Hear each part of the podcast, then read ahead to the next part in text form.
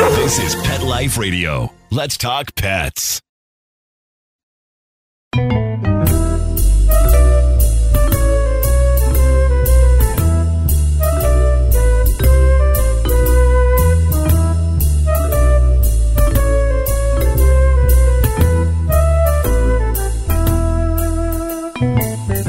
Hello, cat lovers. This is Michelle Fern, your host on Catitude. You know, we've all talked about TNR and rescue and all of that before, but I have the founder of a special site that's not quite like anything else you've heard of before. So I can't wait to introduce him for you to talk to him. We'll be right back. As a pet parent to a dog and a cat, you're going to run into some catastrophes. Your dog eating up the cat's food, or scavenging in the litter box is one of them. With Door Buddy, you don't have to worry about cutting a hole in your door or struggling with a pet gate. Door Buddy's adjustable door strap installs in seconds and without any tools. Finally, an easier way to let cats into rooms and keep dogs out of trouble. For 20% off Door Buddy, use code CATITUDE20. That's CATITUDE20 at thedoorbuddy.com. That's thedoorbuddy.com. Give your cat back its space today. Let's Talk Pets on PetLifeRadio.com.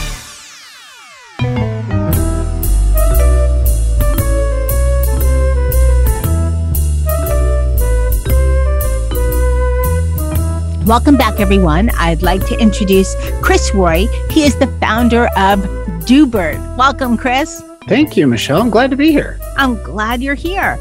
So, okay, what is Doobert? I know I, I always give a little intro hint, and it does help with rescuing, you know, cats and some dogs too, but mostly cats. Yep. But Doobert. Right. So the best way I can describe Doobert is think about it kind of like combination of volunteer Uber and Airbnb, right? So what we do is we're software that helps to connect volunteers that want to be transporters and fosters and we try and essentially connect them with the software to the rescues and shelters that need their help so when rescues and shelters need to find a foster for a cat they can go on Doobert and we have a bunch of different tools and then you know, transport's a big thing when we're trying to balance out the kind of like supply and demand, if you will. So Doobert is the only system that volunteers can sign up to be a transporter and the rescues and shelters can put in the transport request and system automatically plots it on the map and automatically notifies the volunteers. So there's a, that's why I say it's kind of like a volunteer based Uber and Airbnb that's helping rescue animals. Okay, the name is very interesting. How did you come up with that name? Yeah. So Doobert actually was a cat. He started out, you know, I used to, my first cat was Jean Luc, right? So that was back in the 90s. And um, so when I got my second cat, I named him Q because I was a Star Trek fan, you know, but Q didn't really work. And, you know, when you're trying to go to the vet and stuff like that. So Q kind of morphed into Cubert. If you remember that there was like an 80s video game, I think it was. And then Cubert kind of became Doobert. And he was he was this not the brightest cat, but Doobert was an old soul. He was a farm cat, big cat, run to the litter that grew to 18 pounds. So he was pretty big. And you know, he was just an old soul, a loving cat that I really loved. And when he passed, I could think of no better way than to honor his memory by keeping him around, right? So Doobert the site was born and has just grown ever since. I love that story. Isn't it funny how names sometimes the original name ends up adjusting a little bit, right? Like fit the cat. That happened with Dennis, one of my cats. Did it? So um, yeah, I mean, you know, I mean, you name them, but then they always get pet names almost, right? They get a different name or they get a derivation of their name. And the best thing about Doobert, I used to remember, he loved to snuggle you, right? He was definitely a snuggle cat. And so if we were down in the basement and Doobert was upstairs, he would meow. He'd be like, meow, and be like, Doobert, right? And he would meow and he would keep doing that to literally to echolocate where we were. And then he would come down and jump on your lap and lay right on your chest and snuggle you. So he was very much a people cat, very much just laid back and chill. And um, yeah, so he was a rescue cat himself, an orange and white tabby, which is a little bit odd for male cats in particular. But um, yeah, now his legacy lives on. I mean, it's so humbling to know that now there's roughly about a thousand people a month that type Doobert into Google to search And, you know, so 10 years ago, nobody knew but me what a Doobert was. And now there's, you know, thousands of people that we've helped to help other animals. Thanks for telling us the origination of the name. So now we know about the name. Why did you start Doobert? I mean, there's always been a need for, you know, fosters and and transport and all of that. But you're right. There is a disconnect when it comes to managing this. And I know I can remember, you know, some people use Facebook, they used a, Right. a neighborhood app or something, but that's very constricting that the reach is small. It only goes so far. And there's been a need for rescues for cats for, I- think, years and years. And they've Yeah. really, I think they hit their moment maybe the last 20 years. And especially during the pandemic, people just became more aware with TNR and all of that. But why did you decide to create it? So, like a lot of other things, it kind of started out with my own needs. So, one of my other passions is aviation. I'm a pilot. So, you know, for many years, I would just kind of go flying and tool around and just have fun. And uh, it was back in, I think it was like 2008. One of our friends that did animal rescue, she, you know, specialized in German Shepherd dogs, asked me if I would fly from Milwaukee down to Kentucky to pick up these dogs. Right. And I'm like, sure, go fly in, play with dogs. Like, this sounds great. Why wouldn't I? And it was a great experience. I brought these dogs back. They were coming back to a rescue organization that was going to adopt them out. And then my name started to get shared with other rescues, right? So as they as she shared with other people and went, oh, we've got this pilot Chris, then I ended up doing all sorts of different rescue missions for everything from dogs and cats to a bat to these wolf pups to and it was just it was fun. But what started happening was yeah. Yeah, there was a bat. Yeah. You wouldn't think, but he was going to a sanctuary. So he was actually coming down from Minnesota, going to a sanctuary in Ohio. And to me, I love animals and I love aviation, right? So I love flying. So it was an excuse to go flying, uh, visit different airports, and and to do animal rescue at the same time. So my name kept getting shared, and then I would be literally almost every weekend doing a different transport, but I couldn't keep track of which airport and wait, who are you and what rescue you're with? Because as you pointed out, it's very, it's a jumbled mess. As a IT guy in my day job, I said, you know, there's got to be a better way to do this, right? I should be able to put in where I live, how far I'm willing to fly, and what days I'm available. Because I would have people email me and be like, hey, on Tuesday, can you go here? I'm like, no, I work a day job, right? I can't just go flying on a whim. Yep. I have a question though for you. So I'm assuming you have your own plane. I don't. I actually rent. Um, or I used to be in a club that you know we collectively owned planes, but generally I was renting because I wasn't going flying all that often that I could afford my own. Right. Because flying, I mean, especially these days, is Yeah. expensive. Yeah, very much so. I mean, there's the obviously the cost of the plane, and the, there's insurance, and then there's the fuel, and I mean, there's all sorts of costs that go into it. So it's not a definitely not a cheap hobby. No, but fun. Yes, yes, definitely fun. And when you have a purpose, that's what really makes it exciting. Is it's it's one thing to you know we always joke in aviation about going for a two hundred dollar hamburger, right? You fly to another airport, you have lunch, and you fly back, right? But it literally costs you two hundred bucks because just of the renting of the plane and the fuel and all that. So to have a purpose to be able to know that you're a part of getting these animals to safety is just is awesome, right? To know that it's not just me going flying, I'm going flying using my skills, spending my money, but I know that I'm benefiting these animals uh, to get where they're trying to go. Well, I think I think that's fabulous and really just an interesting. So, okay, before we get into how it works, just for those of us that are not pilots, um, and the other aspects, the Airbnb part of it, as you described. Sure. Do you have any interesting stories beside? I know you flew a bat, but do you have any interesting stories of any other animals you flew? Like maybe I don't know, cats that you thought you were getting one cat and you ended up with like twenty kittens or something. there's there's so many stories. Yeah, because there's always a need, right? Like, and so I've, as I said, I mean, I got to do these wolf pups and a bat, and um, there were birds, there were cats, right? Cats are, you know, what's funny about cats is they're actually relatively easy to transport because they're already in carriers. Oftentimes, the more difficult ones were with the dogs because if they were too big, we couldn't fit the crate in the plane. So if they're a bigger dog like a German Shepherd, you'd have to put them in a harness and seatbelt them in the back and all that. So that was a lot more work. The cats were generally probably the easiest list because they all had their own carriers. Definitely did some that were, you know, mom and kittens. Those were always cute. Kittens are just adorable to transport. And cats, for the most part, they don't make a mess like puppies do. Puppies always tended to, you know, take care of business wherever they are. So sometimes you'd be in the plane and it would stink. But I love doing cats because they're easy. They would just literally just kind of curl up and, and go to sleep as soon as the engine would start up. So it became, uh, those were much easier to do than some of the dog ones. I wonder if the the since the vibration of the engine kind of soothes them since they Yeah. know, the purring is like right. Some of them, I mean, my cat Dennis, when he purrs, it almost sounds like an engine. It's so he just has a he purrs over anything and he purrs loud.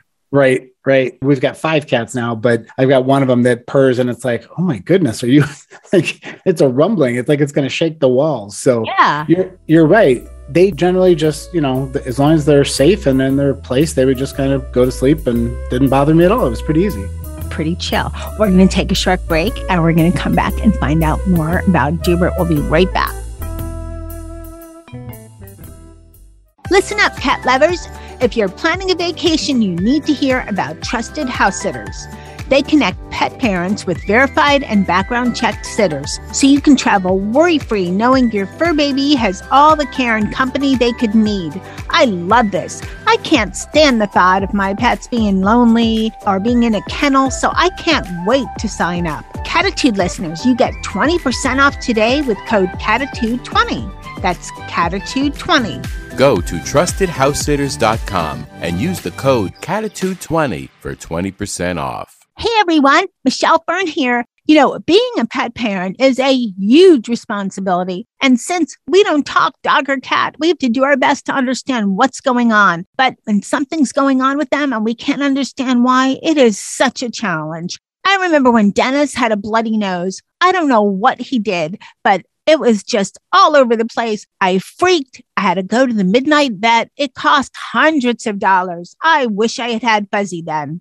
Fuzzy is a telehealth service for pet parents that offers 24 7 access to personalized pet care from veterinary professionals. From everyday questions to middle of the night emergencies, Fuzzy has the answers pet parents need. Through live chat and virtual vet consultations available to you 24 hours a day, seven days a week, Fuzzy can answer your pet questions, big and small, urgent, and everyday. Fuzzy can also recommend the exact products for your pet all of which are handpicked by their established team of veterinary professionals and available at discounts exclusive to Fuzzy members. From getting your pet's diet just right to meeting their middle of the night needs to finally figuring out what makes their breath stink, nothing is too big or too small for a quick Fuzzy call. Right now, Fuzzy is offering our listeners a free seven-day trial membership. Go to yourfuzzy.com slash petliferadio today to sign up. That's a free seven-day trial and access to exclusive member discounts on pet meds, supplements, food, and more at y-o-u-r-f-u-z-z-y dot com slash petliferadio. Again, yourfuzzy.com slash petliferadio for your free trial of Fuzzy with access to 24-7 personalized pet care and vet recommended products. Let's talk pets Let's talk pets. on Pet Life Radio. Pet Life Radio. PetLifeRadio.com.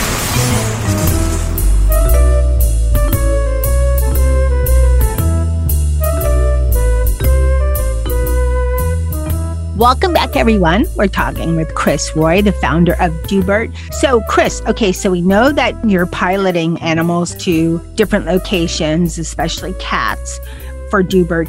What about the other parts? What about the Uber part, the Airbnb part? And then we'll talk about after that about how, you know, people can get involved in Doobert. Sure. So, how does the Uber and Airbnb part work? Yeah. So, I mean, obviously, when animals need to be transported, right? Somebody has to physically transport them. And there's all sorts of reasons that animals need to be transported, particularly cats. There's a lot of local reasons, right? So maybe they, there's transport for TNR, as you pointed out. There's transport for taking them to an adoption event. They may have to go from a, a shelter or rescue to a clinic, right? A vet office, something like that. And you know, volunteers can play a really vital role in this. And so the way the Doobert the system works is you as a volunteer go to doobert.com, you sign up, it's free. You create your profile. So you create the days of the week you're available, you know, where you're located. And then the system will automatically notify you when there's a, I call it a relevant transport. So a transport that's in your area on days that you've indicated you're available. And then you can decide, hey, can I help? Right? Can I sign up for that transport? And it could be a local ride, so one leg transport, just like I said, picking a cat up, taking them to the vet or something. Or it could be a longer distance transport, which is where we do what's called rescue relay transport. So one volunteer, you know, drives the distance, meets the next volunteer, drives you know, and they keep handing the animals off kind of like in a in a relay race style. So that's how the Uber side of it works is it's kind of as I said, it's like volunteer based, right? So you just wait for the system to notify you that there's a transport in your area that, that fits your profile. Okay, while we're still on this part, how broad is your reach? Are you across the all over sure. the US now? Yeah. Yeah. So the, the Doobert system works in all across the US and Canada. We've got over 35,000 volunteers now that are signed up literally in just about, I mean, in every state for sure, and just about every city, it seems. We call them Dooberteers. They're the volunteers that do amazing things to help animals. But yeah, they're coast to coast. And does it vary as far as seasonality for the uh, transport? Do you find it higher in summer, higher in winter?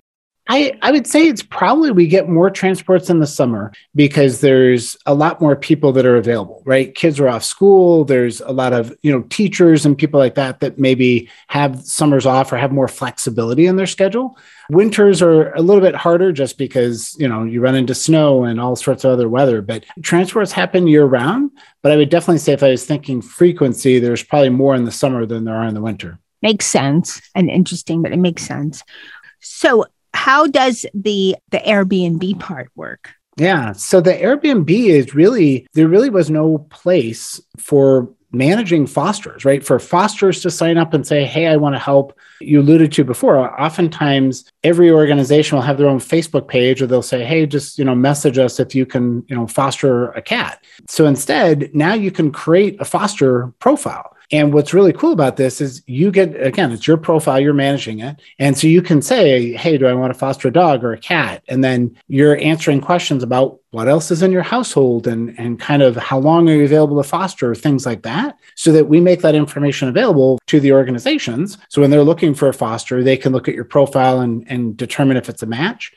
And then what they can do when they essentially link the animals, if they said, hey, we're going to, you know, let you foster this cat, when they link the animal to your you know Doobert profile, it unlocks and what you can do is manage information about that animal. You become an adoption advocate if you will. So you can take pictures you can take videos you can post about that animal that goes on we call it an ambassador page and what's really slick about this is it's almost like an instagram page for a rescue animal and you as the foster person are the one that's you know providing all the content because you're with the animal right? You know what they like and what they don't like and all those other kinds of things. So that's what's really slick about this is that we're trying to make it so that the fosters can become advocates for the animal that is in their care and try to alleviate some of the work from the rescues and shelters because otherwise they're the ones that are trying to post constantly on Facebook about all of the animals in their care. So it's really slick in that you can kind of decide how you want to get involved and then you can be a part of helping to get that animal adopted. You know, that makes a lot of sense because if you're fostering the dog or cat, you know their habits. You know if they get along with other animals in the house. Right. And you, you know, just other little idiosyncrasies of their personality. So great idea. Yeah, particularly cats, as you know. I mean, they're so different and unique. But oftentimes when you see on a shelter's website, there's just one picture of the animal. Well, they look alike. So, what is unique about what we do is we make it easy for you to take video of the animals. And as you know, cats, once you get them on video, some of them are hams, some are, you know, they're playful, they're fun, they, their personalities come out. And so I'm trying to bring these types of tools to really engage volunteers to help the rescues and shelters to get the animals adopted. I have a question for you. It just came up as you when I was in the back of my mind when you were describing all this. So you have a lot of volunteers, and I understand about the relay and the foster, whatever.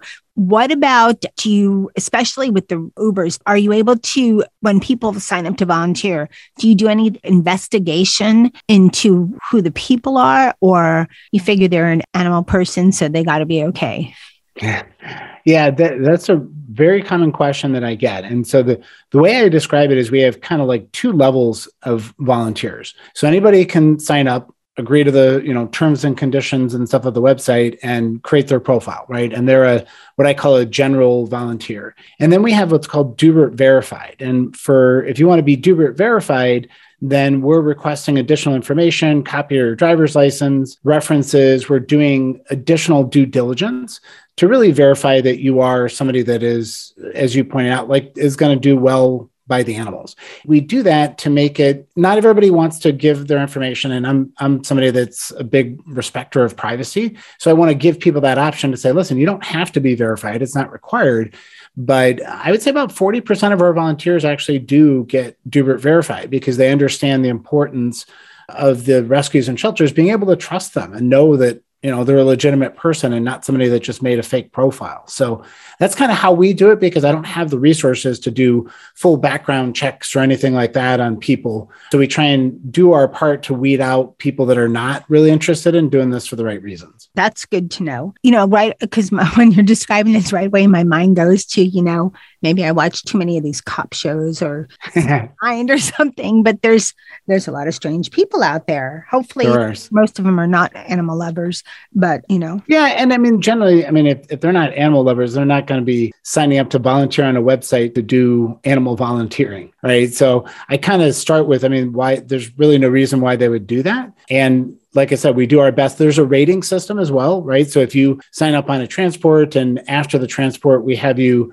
rate the transport coordinator and they get to rate you. So we can weed out people that have bad ratings and things like that if they're not doing right by the animals sounds great and it's a great system and it definitely from you know what you're describing you know everything that Doobert does it definitely fits a hole in the system because I can tell you about a, a, couple handfuls of people that I know that, you know, do TNR rescue, do try to, you know, transport, but it's in one area, one spot. It's it's nothing as vast. And the relay situation, that is mind-blowing because and it makes so much sense, you know. If someone's like, hey, I'll drive an hour, but I don't want I only want to drive, you know, an hour here, and someone else right. You know, like if you're get, trying to get someone through the state, um, you know, if you're in California, it's such a long state, and I'm in Florida, long state. So I'll, as you have the relay, you can get them out of the state or, or wherever they need to be. Do you have any interesting stories about um, a relay cat situation?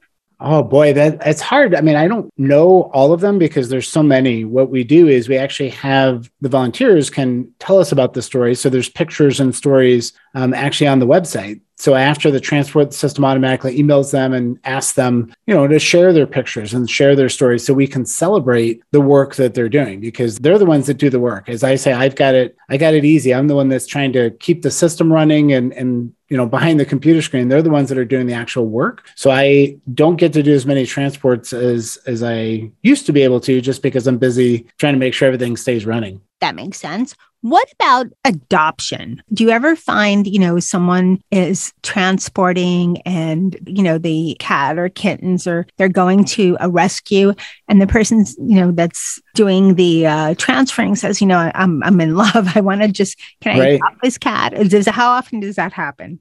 That does happen. We hear about stories. I mean, if they contact us, we always make sure to tell them, listen, you need to work with the uh, the receiving rescue, right? Because that's who you got to work through. But there's been some great stories about people that, like you said, they really just bonded with the animal and they reach out and say, listen, I'd like to apply to adopt. And you know, it works out wonderfully because these people are giving back, volunteering, and then they end up adopting the animals. And that's that's as you know, I mean, that's how we take care of this problem in the US is people need to adopt instead of buying from a pet store or things like that or from a breeder. So it's a great way to get involved when you have limited time, right? You want to give back to animals, you want to help. And like you said, you might find that one that you just fall in love with and then they could become your forever companion. Yes, absolutely. So I went onto your site, and in my area, there weren't, if I did it correctly, i maybe not, but maybe so. I don't know. But there weren't a lot of animals listed. How often would you say the changes occur? Do you like upload things daily for certain needs? Is it every week or it varies depending on parts of the country? You know, we talked about seasonality, but Sure. you know, say I'm looking, you know, oh, well, I have time. You know, is there any pets for me to transfer? Any cats that I could? I want to volunteer, do some goodwill. Oh, but I went on and I, I see only one cat, and it's like 300 miles from me. What is your recommendation for people that want to go on and they don't see a lot of opportunities for them right away to volunteer? Yeah, great question. Because one of the hardest things is I obviously don't know where every animal in the almost 5,000 shelters in the US is and is trying to get to. So we rely on the rescues and shelters to essentially use the system to put in the transport request. And probably my biggest challenge is awareness. I don't have any money to invest in marketing or anything like that. We don't charge anybody to use it, right? We're trying to help rescue animals to get where they go. So when people reach out and they say, "Hey, look, there's no transport in my area," I recommend them, you know, if there's a rescue or shelter in their area that they know that hey, reach out to them and say, have you heard of this thing, this Doobert site, right? Because I'm a volunteer. I want to sign up. I want to help. Because usually it's because they've never heard of it. And I mean, every week we probably get about 20, 15 to 20 new organizations that sign up.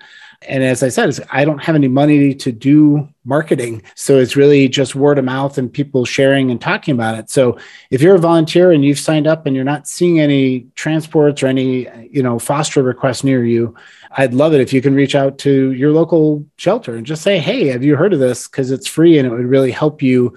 Because obviously they signed up, right? And the shelter may not know about it. So you can help us to spread the word. Yep. And you're on Catitude, so that's free too. And we're, Yes. we're getting the word out. Also, Chris, I really understand how it works from the volunteer point of view. Um, how does it work with shelters? How do they become involved? And do they really receive, like, do shelters receive requests for, you know, can you take on these rescues from that far away? Yeah. So just like it works for a volunteer, when you when you go out and you click the sign up button, it'll say, "Are you signing up just you or your organization?" And for organizations like shelters and rescues, we validate right all of the information, so we make them apply. Because again, we want to make sure that our volunteers know that they're working with reputable rescues and shelters. So we make sure it's legit and not somebody just, you know, masquerading as a shelter. What ends up happening, we've got some tools for the rescues and shelters to essentially connect with each other, right? So it's almost like I don't want to call it a dating service for rescues and shelters because that's probably given the wrong impression, but we try to make it easy for them to say, are you a source or a destination? And in the US, generally, most of the animals are going south to north just due to the way that you know spay and neuter is kind of taken hold and, and TNR and other things. So more animals are being transported from south to north. And so the shelters in the south are generally looking for receiving partners, and the shelters in the north are looking for sending partners. And so we're happy to try and give them the tools to, you know, match up. And once they kind of agree, hey, we can send you these cats or these dogs or whatever, then that's when the system comes into play, right? Then they indicate in the software that they're trying to move these animals from this location to this location.